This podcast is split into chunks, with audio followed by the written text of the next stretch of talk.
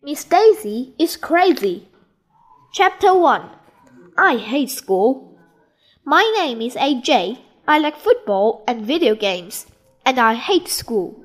Our teacher, Miss Daisy, was taking accidents. It was the first day of second grade.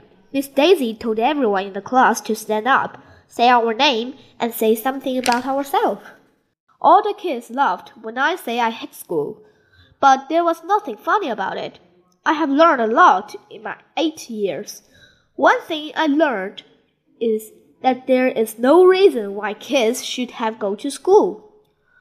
If you ask me, kids can learn all we need to learn by watching TV. You can learn important information like which breakfast cribble tastes best and what toys you should buy and which shampoo leaves your hair the shiniest.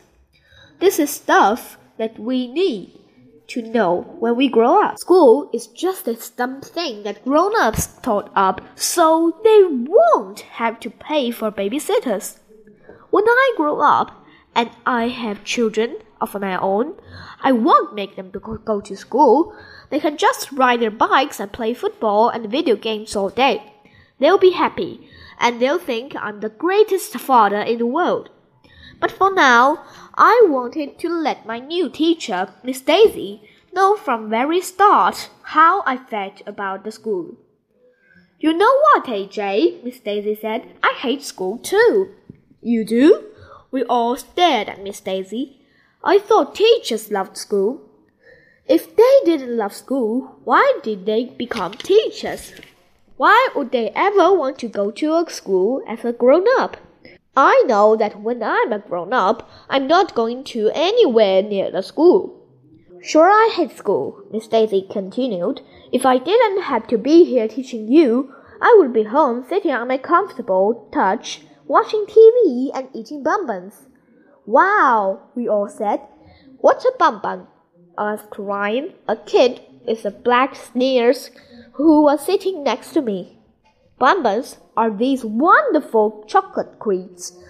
Miss Daisy told us they are about the size of a large acorn, and you can pop the whole things right in your mouth, so you don't need a napkin. I could eat a whole box of bonbons in one sitting. They sound delicious, said Andrea Young, a girl with the curly brown hair.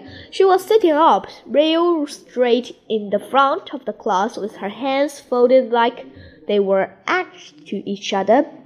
Miss Daisy seemed like a perfect school lady for teacher. Anybody who hated school and liked to sit around watching TV and eating chocolate creams was okay by me. Me and Miss Daisy had a lot in common. Maybe going to school wouldn't be so terrible after all.